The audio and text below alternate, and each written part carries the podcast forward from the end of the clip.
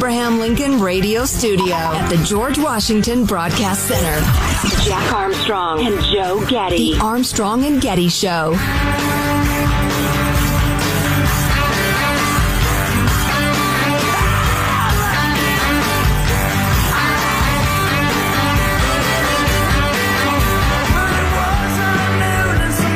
Greatly concerns me where the field has been going. I feel like what is happening is unethical and irresponsible um, in some places. Laura Edwards-Leeper was the first psychologist at the first major youth gender clinic in the U S at Boston Children's Hospital. She says she has helped hundreds of teens and young adults transition successfully after a comprehensive assessment. Do you have conversations with your colleagues about this whole area of accepting what young people are saying too readily? Yes. Everyone is very scared to speak up because we're afraid of not being seen as being affirming or being supportive of these young people or doing something to hurt the trans community. But even some of the providers are trans themselves and share these concerns.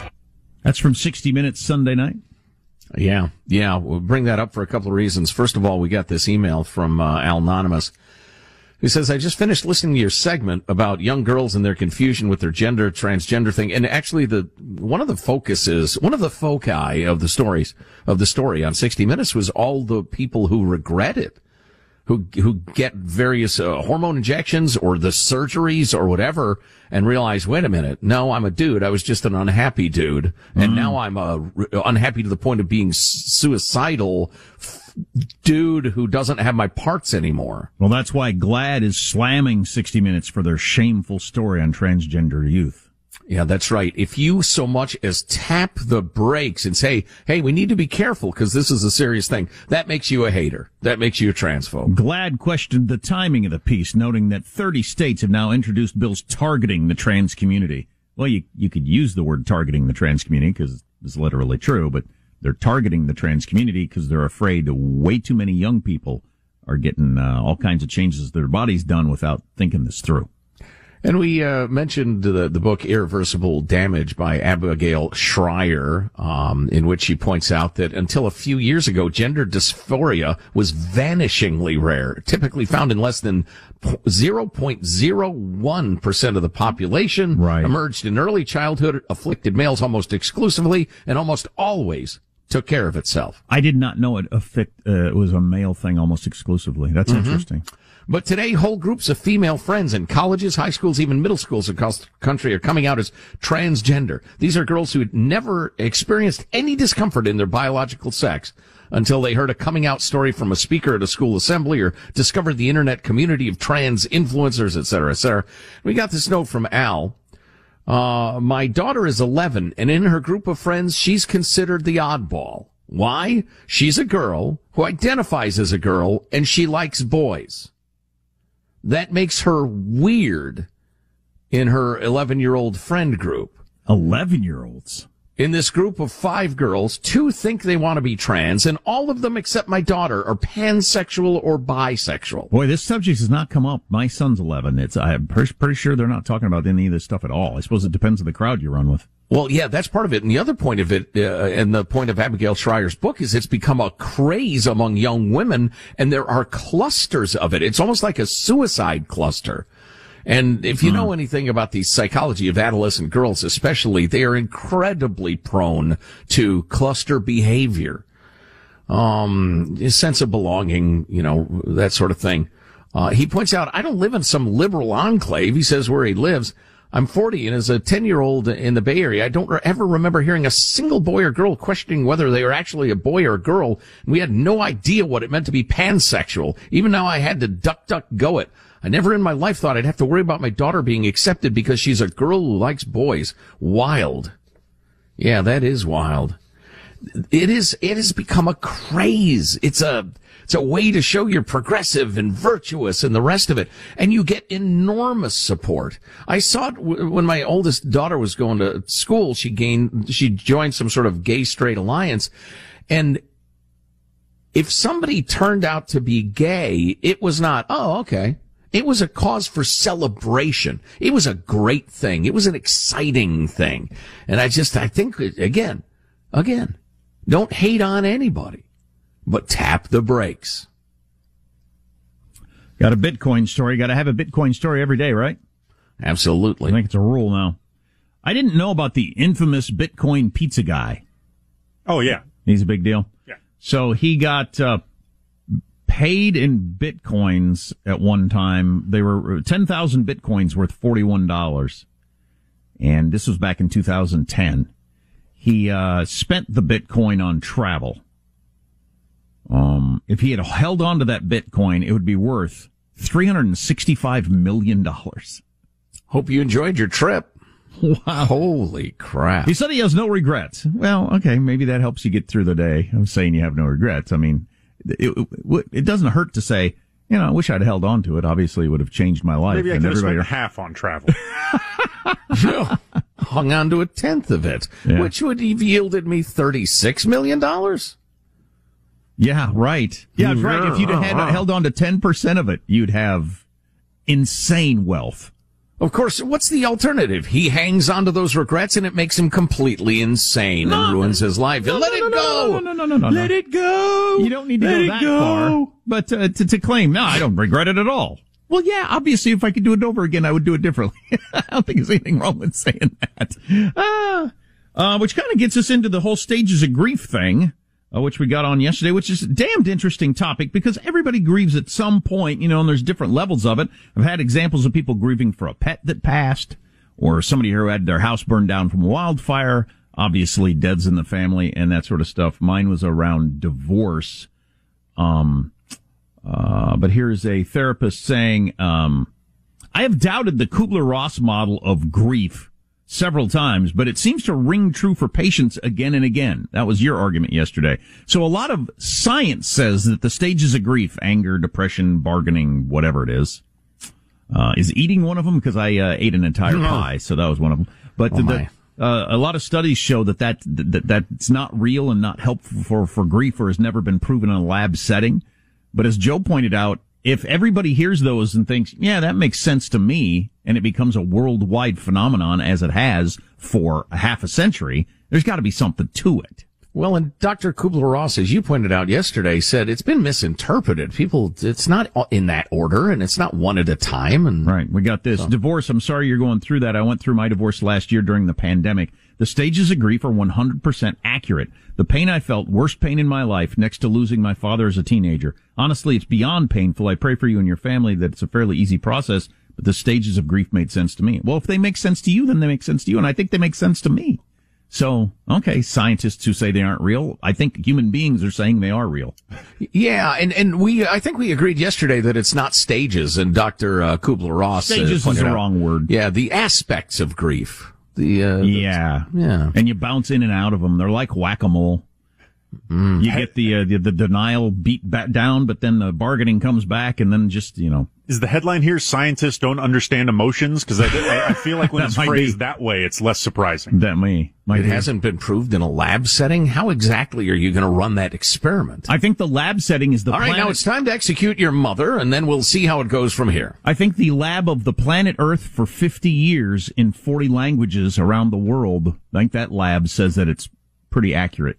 Yeah, yeah, yeah. And I know my, my dad and my late mom actually uh, did a uh, led a class on grieving. They took it and then led it subsequently, and and it was uh, you know uh, the aspects of that are the people. Everybody goes through them. Yeah, so it's it's good, interesting stuff. And, and just knowing what I'm going through is normal, and it's okay that I'm going through it seems to be really helpful for people. Yeah, yeah, oh yeah. This is not weird. This I'm supposed to feel this way is a right. really good part of feeling bad. It's normal to feel this way. Armstrong and Getty. Armstrong and Getty. This is the best of Armstrong and Getty. So Dale Mortensen is imagining critical race theory standing at the podium and, and, and introducing itself to the school board, students, parents, teachers, and anything close. Uh, it's, so I'll just read part of it to you. It's, it's brilliant. And again, trust me, the whole thing is worth it. Hi, my, my real name is critical race theory. I've presented myself to many well-known communities using words you think you know, like equity or inclusion. So if it puts you at ease, just call me equity until we get to know each other better. I'm here to institute an all-inclusive anti-racist educational program. I'm sure that you all have a common understanding of the term racist, and if you have questions about this new term, I'll explain what that actually means once we have the program in place. Uh-huh. You're good, you're good people, and I know all of you want to be anti-racist, so let's begin. Now, I do understand that my name has the word theory in it, but don't pay too much attention to that, as we will be teaching C R T as truth. Besides, theory and truth both start with a T, so later oh, we can just use them interchangeably and eventually make a permanent name change. I'm going to ask you to please not refer to me using the terms Marxist, Maoist, or Stalinist. C R T is very different from those ideologies. We won't be dividing your children or the citizens of your country by class. We will be using race instead. But enough about words and names. Let's get to the program. That's good stuff. Oh, it is. It is. Um... Our first order of business will be to install a very comprehensive equity program. We here at C R T like the word equity because it sounds so much like equality or the value in your home, and that feels good. But under equality, the law or equality of opportunity doesn't really work for us here at C R T. Those equalities have been worked on for two hundred twenty-five years through struggle, amendments to the Constitution, war, movements, civil rights laws, l- rules, regulations, trillions of dollars spent, and yet there are still individuals that succeed or fail more often than others in every single school or business in America. Then they make the, the point that if you get um, uh, virtually identical students from a limited number of homes of the same races, socioeconomics, et cetera, they don't have equal outcomes. But that's very uncomfortable to discuss, so we'd really prefer that we don't discuss that at all. But they say that uh C R T has many goals, but here are a couple of C R T's favorites from the dozens of word salad goals selection. One, to ensure that the predictability of student outcomes do not correlate with any social or cultural factor. And two, to ensure that every student is embraced in their full identity in a community of belonging that empowers them to flourish both academically and socio-emotionally. But then they point out that your kid is no longer your kid. Your kid is your kid's race, and that's all they are. Maybe I'll share a little bit more of this with you in a in a bit, but it's good. It's devastating. And Tahisi Coates on uh, C B S, our early show, um, talking about critical race theory. Yeah, so uh, critical race theory is a is a is a is a, um, a framework uh, for understanding uh, American history and American life, uh, and and the basic premise of it starts from the idea that racism is endemic to, to this society. Now, you can agree with that or, or disagree with that. You know, there are all sorts of, you know, historical theories or theories that, you know, can be applied, you know, to the law, et cetera. But to ban it, I just really, really want to focus on that. You know, it's not what your opinion of it is. The idea that it should be banned from teaching at all or banned from discussion or banned from education or pushed out of the public square. I just, you know, I, I think that's that's a huge problem. I think whatever your opinion of those ideas are, like, you should find that problematic. There are many notions and ideas in America that I totally and completely disagree with. Mm-hmm. I wouldn't ban them. There are a lot of people who I think are, are, are, are, you know, are dead, dead wrong. You know, I wouldn't, you know, move for schools and for universities to ban a discussion of those ideas. I just think that's a that's a that's a totally, totally different level. Um, uh, never, never get Tim Sandford started on Tahisi Coates as we have before, because he'll go on for an hour about how much he hates the guy and how dangerous he is for the country and his views of the world. Um, but uh, as to what he just said there, Joe. Well, I appreciated him expressing that point of view, but it is hilarious. It, it reminds me very much of certain fundamentalist Islamist countries uh, where they insisted on having uh, democracy, and they got rid of the dictator, and they voted in Islamist uh, totalitarianism.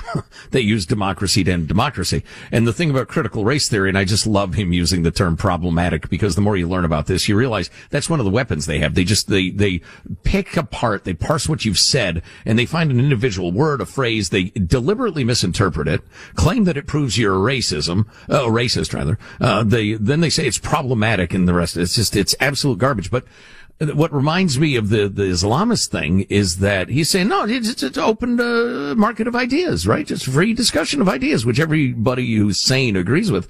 But once you get the critical race theory into your schools, for instance, you dare not dissent. And you, you tried to speak up against it at your uh, re-education camp for your job there. How'd that go? Any of you teachers who hate this stuff, when you brought it up during the training session, whoa, this is racist. How'd that go for you? That's a good Mott and Bailey argument he's presenting there. So his uh which one is your castle, the Bailey? Um, the, the Mott is the castle. The Mott is and the, the castle. The Bailey is the, the like the courtyard. Okay, so areas. his his Mott is uh, we want to teach different views in school. Okay, yeah, I can't disagree with that. And the view I want to teach is that we're a systemically racist country through and through, and white supremacy dominates every aspect of the country. Right. And then if you challenge on that, you go back to your Mott. Well, I thought we were going to discuss everything. I thought we were going to have a free exchange of ideas. Yeah, you're teaching a sick, racist philosophy to kids. It's become part of a craze. And I swear the educational establishment is more prone to falling for crazes than the average thirteen-year-old. It's unbelievable, and this one's particularly evil. But Dale wrote us this long piece, and, and it's it's so good, though. It's, it's critical race theory introducing itself. And it uh, mentions some of the goals and... And uh, critical race theory, speaking for itself, says, as you read this, parents, board members, and teachers may have a few questions that come to mind, such as, how will you ensure or enforce these goals? Isn't correlation similar to coincidence? Or wouldn't it be better to examine causation, which requires empirical evidence? Are outcomes grades or something else? What are the social or cultural factors? Uh, how will you ensure or measure whether a student is being embraced in their full identity or is flourishing? Does academically mean grades, learning targets, standards? What does it mean? Well, I was actually hoping that you'd be lulled by the virtuousness and empathy emoting from our goals, but I'll try to answer these questions. Truthfully, many of these concepts are impossible to measure and so nebulous that you will need to open a Department of Equity and Inclusion to do the enforcement and interpreting for you. This new administrative arm will need to be fully staffed at the district, school, and possible subject level. Under their watchful eye, they will interpret whether all goals are being met in every school, classroom, and for every student. Student, should any student feel not embraced in their full identity, uh, blah, blah, blah, they can file an anonymous complaint online, and one of our highly trained C R T specialists will spring into action, which, by the way, is exactly what's happening on college campuses that have, I, it was, I think it was Ohio State University, had fifty-some different deans and underdeans and associate assistant deans of equity and inclusion, blah, blah, blah. And uh, anonymous complaints abound, and God help the professor who gets complained about. We've all heard those stories. I'm telling you, my friends, you have to fight this stuff. It is, it is far more dangerous than China in terms of an existential threat to this country. Wow, that's a statement. End of rant. Well, China's not going to wipe us off the face of the earth unless they decide to go full nuke, which would be insane. Armstrong and Getty. Armstrong and Getty. This is the best of Armstrong and Getty. So I've talked about this book before. Um, it's called The hundred-Year Marathon, written by Michael Pillsbury. You might not recognize that name, but he has been involved in the U S government and dealings with China going way back to Nixon. In fact, he was uh, a big deal in terms of the, quote, opening of China. So, okay, so he's not like a writer. He was a diplomat, a guy involved yeah. in opening China. Yeah, absolutely. And so the opening of China, which is, that phrase has been used my entire adult life. And the, and the way the politics and the history of this has been written is the United States, under the tutelage of Richard Nixon, who was, who was a very smart geopolitical strategist, but he found a way to negotiate and this and that. With Henry Kissinger's help, we found a way to figure out psychologically how we could get into China somehow and finally go over there and talk to somebody and open China. Nixon opened China, and it was good for the world. Well, what Michael Pillsbury now says, and that's what he believed was going on all these years, he has since determined that no, they uh, they opened the door and figured out a way to get us to come in and go along with their plans and build up their country, their economy, and their military so that they could overtake us. It was all a ruse. To bilk the West was, while remaining a communist totalitarian state. From the beginning, it wow. was a, from day one, the whole Nixon going to China thing wasn't an amazing political uh, ma- magic trick by the brilliant U S politician. No, it was China bringing us in to take advantage of us. Wow. And this Michael Pillsbury wrote this book, The hundred-Year Marathon, that since uh, the, the start of the communist-led uh, country in nineteen forty-nine, they've had a hundred-year plan to replace us as the superpower in the world. And they're screaming that direction, all with our help. I'll read uh, just one of the reviews of the book before I get into the story that I want to tell you that I think is so damned interesting. Um, and I hope you do too.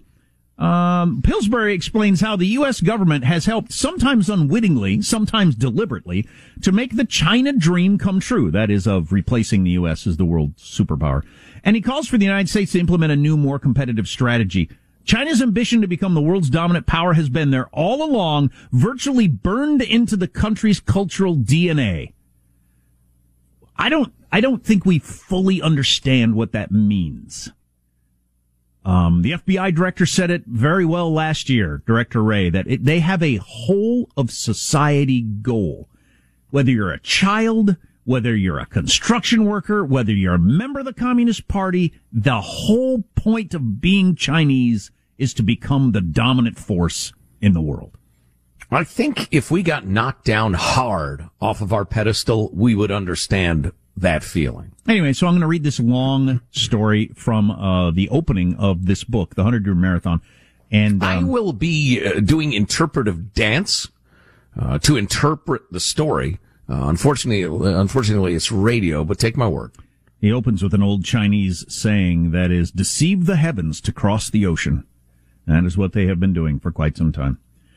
At noon on November thirtieth, two thousand twelve, beneath a clear late autumn sky, Wayne Clough, the white-bearded affable secretary of the Smithsonian Institution, appeared before a collection of cameras and microphones. As he spoke, a cold wind blew across the National Mall.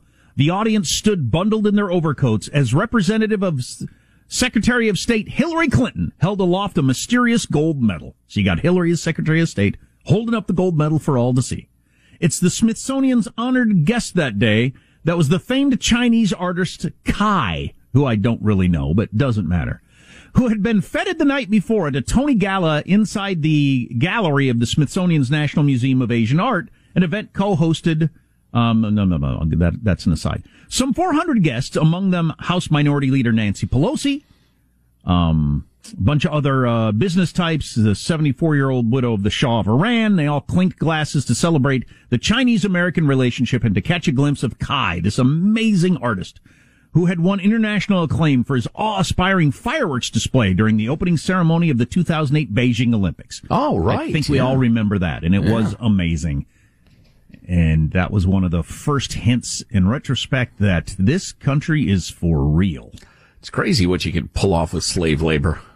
And gazillions of dollars in uh, all kinds of breaks that the world gives you. Kai was known to celebrate Chinese symbols with performance art and had once used lighted fires to extend the Great Wall by ten kilometers so it could be better seen from space. The gala raised more than a million dollars for the Smithsonian and made the social pages of various newspapers and magazines. The following day, as Kai was introduced, he was dressed in a Western-style suit, gray overcoat and orange-red scarf. A trim, handsome man with graying hair, he looked out upon the mall and the subject of his latest piece of performance art, a four-story tall Christmas tree decorated with two thousand explosive devices. As Kai twisted a handheld trigger, his audience watched the tree explode before their eyes, with thick black smoke emerging from the branches. Kai twisted the trigger again, and the tree exploded, a second time, and then a third. The five-minute display sent pine needles across the vast lawn in all directions, and dense black smoke, symbolizing China's invention of gunpowder, billowing up the facade of the Smithsonian's red sandstone castle. It would take two months to clean up the debris and the residue left by the explosion. Now here's Michael Pillsbury, the author, who understands what's going on, uh, explaining it. I don't know if any of the guests contemplated why they were watching a Chinese artist blow up a symbol of the Christian faith in the middle of the nation's capital less than a month before Christmas. In that moment, I'm not sure that even I appreciated the subversion of the gesture. I clapped along with the rest of the audience. Perhaps sensing the potential controversy, a museum spokesman said the work itself is not necessarily about Christmas. Indeed, the museum labeled Kai's performance simply explosive event, which, if one thinks about it, is not much more descriptive than what Kai called it on his own website, Black Christmas Tree. Secretary Clinton's aide waved the gold medal for the press corps to see, and Kai smiled modestly. He had just been given the State Department's Medal of Arts, the first of its kind, which was presented to the artist by Clinton herself, along with two hundred fifty thousand dollars, courtesy of the American taxpayer. Oh. The medal was awarded, she said, for the artist's contributions to the advancement of understanding and diplomacy. Kai seemed to agree with the sentiment, all artists are diplomats, he said. Sometimes art can do nothing that politics cannot. The point of all this is that China sent an artist over here, blew up a Christmas tree, the symbol of Christianity and everything that is American, a month before Christmas, and we all cheered it and gave him a check for a quarter million dollars and this award. That's how blind we've been to what they are doing. Such childlike, I don't know, subservience, uh, anxiousness to please. In retrospect, it's hard to believe it even happened. Yeah. It, you know, it reminds me a lot of Stockholm Syndrome. Just, there's a big, mean guy, and you're really praying he'll stop being big and mean, and so you'll do anything, anything to please him, to be friends. Please, can't we be friends? Meanwhile, the mean guy is utterly premeditated and merciless. So, uh, Pillsbury writing again, I wanted to investigate Kai and his works of art a little more closely after watching this. I didn't bother reading the English articles proclaiming Kai's genius, but rather what the Chinese were saying on various Mandarin language websites. Ah, yes. About one of their most acclaimed citizens. Kai, it turned out, had quite a large following in China. He was and remains arguably the most popular artist in the entire country.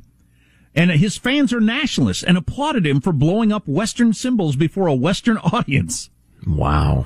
He was doing that for a crowd back in China that understood exactly what he was doing. He was going right to Washington, D C, the capital of the evil United States empire, and blowing up their Christian symbol in front of them while they applauded. Wow. Isn't that a wild? He walked into our house, took the dinner we served, smashed it in our face, and we thanked him for it and wrote him a check on the way out. And he talks about the various generals and admirals and, uh, and uh, government hardliners who praised what he did on uh, on websites. Wow. Wow. We can be such suckers. I would say. I mean, you are. It, that's embarrassing. I, you know, that's the second time I've read it on the air. It embarrasses me that we're that stupid. Hillary Clinton holding up the medal. Isn't that fantastic? He just came to Washington, D C and blew up a Christmas tree in our nation's capital right before Christmas. Isn't that fantastic? To show yeah. that we're a decadent society that needs to be overtaken by China. Did she get that medal made at the same place she got the reset button made? Yes, yes, yes. It's you know, so Henry, crazy. How do, how do you get that blinded? So, that'd be, be, it'd be like if we'd had Osama bin Laden come blow up a Christmas tree before Christmas. Right, right. Well, in spite of what some people will tell you, the American people are a kind and open-hearted people, generally speaking. You're nice to us. We want to be friends.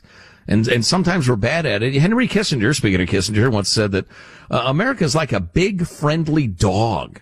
We want to be friends, but we're so big, sometimes we wag our tail and we smash stuff.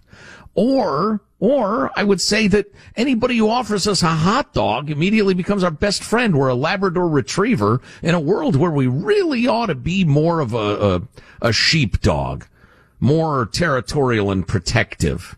We just got suckered. Uh, he writes in the book, which just came out, what, a year or two ago, even now, years later, Chinese bloggers are enjoying the spectacle of their hero destroying a symbol of the Christian faith only a stone's throw from the U S Capitol. The joke, it appeared, is very much on us. Well, and our nation's elite thanked them for it. Yeah, and he did a little research, and uh, it turns out that we did no investigation into this guy's background and his shtick. If anybody had spent even a couple of hours probably on the internet Googling around, they'd have figured out, oh, his thing is he goes around the world destroying symbols of capitalism and Christianity to uh, to bolster the argument for communist China. You know, there is a little bit of truth, depending on who you're talking about, that there are some people on the right side of the aisle who can be xenophobic. Uh, it's an accusation that's thrown around way too often and way, way too casual. Casually. But there's, you know, a shred of truth to it. I will tell you this. That was a, that incident you just described is a beautiful example of the left's xenophilia. If it is foreign, they embrace it. They love it. It's beautiful. It's important. It's vital. We must praise it. We must invite it. We must thank it. We can never ask any critical questions. It's a cult of xenophilia. Let me read a couple of more of the uh, proverbs that he mentions in this book. Um, the ancient proverb that they believe in China is cross the sea in full view, or in other words, hide in plain sight. It's one of the thirty-six stratagems, an essay from ancient Chinese folk- folklore. All these stratagems are designed to defeat a more powerful opponent by using the opponent's own strength against him without him knowing he's even in a contest. And that's what China has been doing for decades. Wow, that's exactly what's happening. And we're just now kind of understanding that. Yeah. Well, if there's an encouraging note, it's that it seems that uh, the awareness has come to the people, the media, the government, both parties, I think. I don't think the Biden administration will do anything nearly as humiliating and pathetic and, and damn near suicidal as the Obama administration did. Armstrong and Getty. Armstrong and Getty. This is the best of Armstrong and Getty. Who's got a calculator? What's one point three billion divided by seventeen thousand? one hundred forty. So there... Because they're going to spend one point three billion dollars to fight the homeless situation in San Francisco. And the highest number that activists use is seventeen thousand.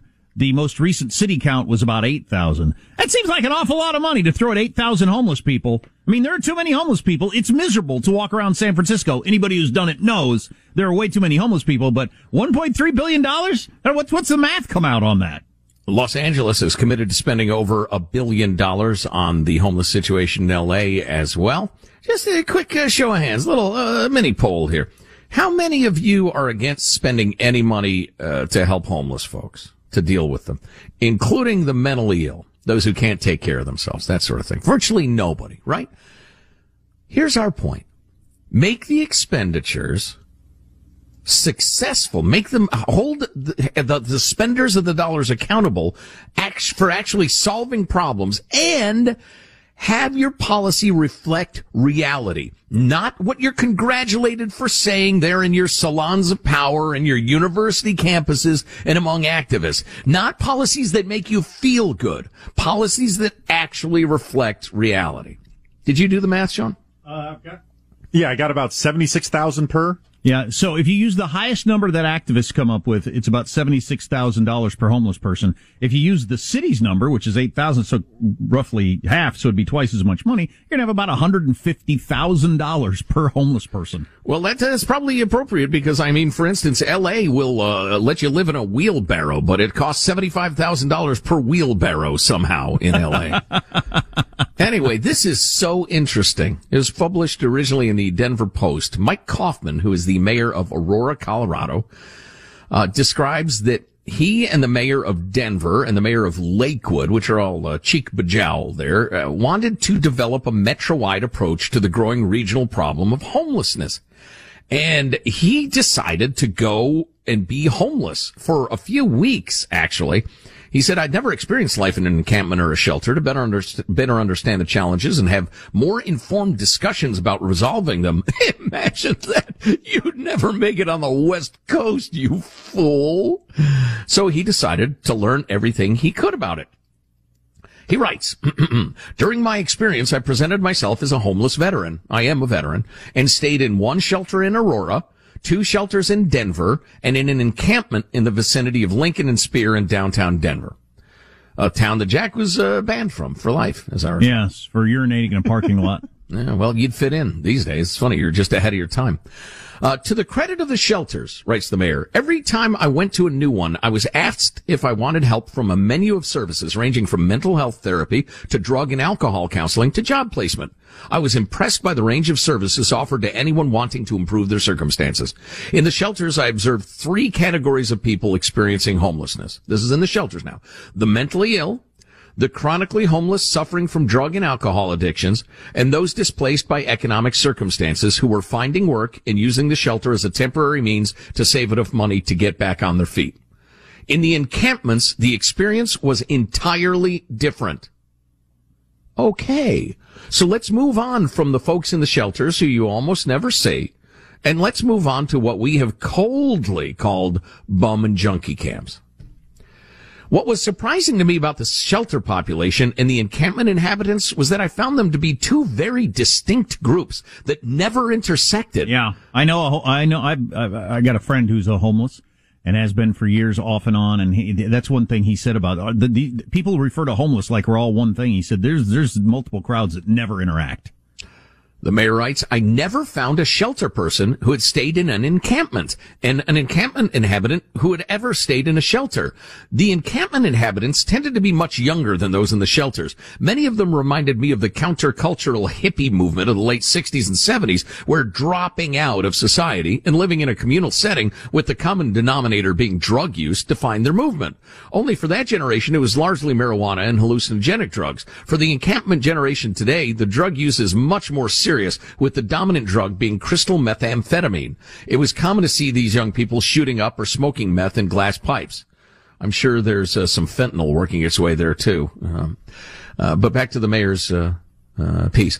The advocates for the encampments want us to believe that the reasons why the encampment inhabitants never access shelters are because they are afraid of the congregate living arrangements during a pandemic, or are concerned about having their few possessions stolen, or fear for their safety. Nothing could be further from the truth.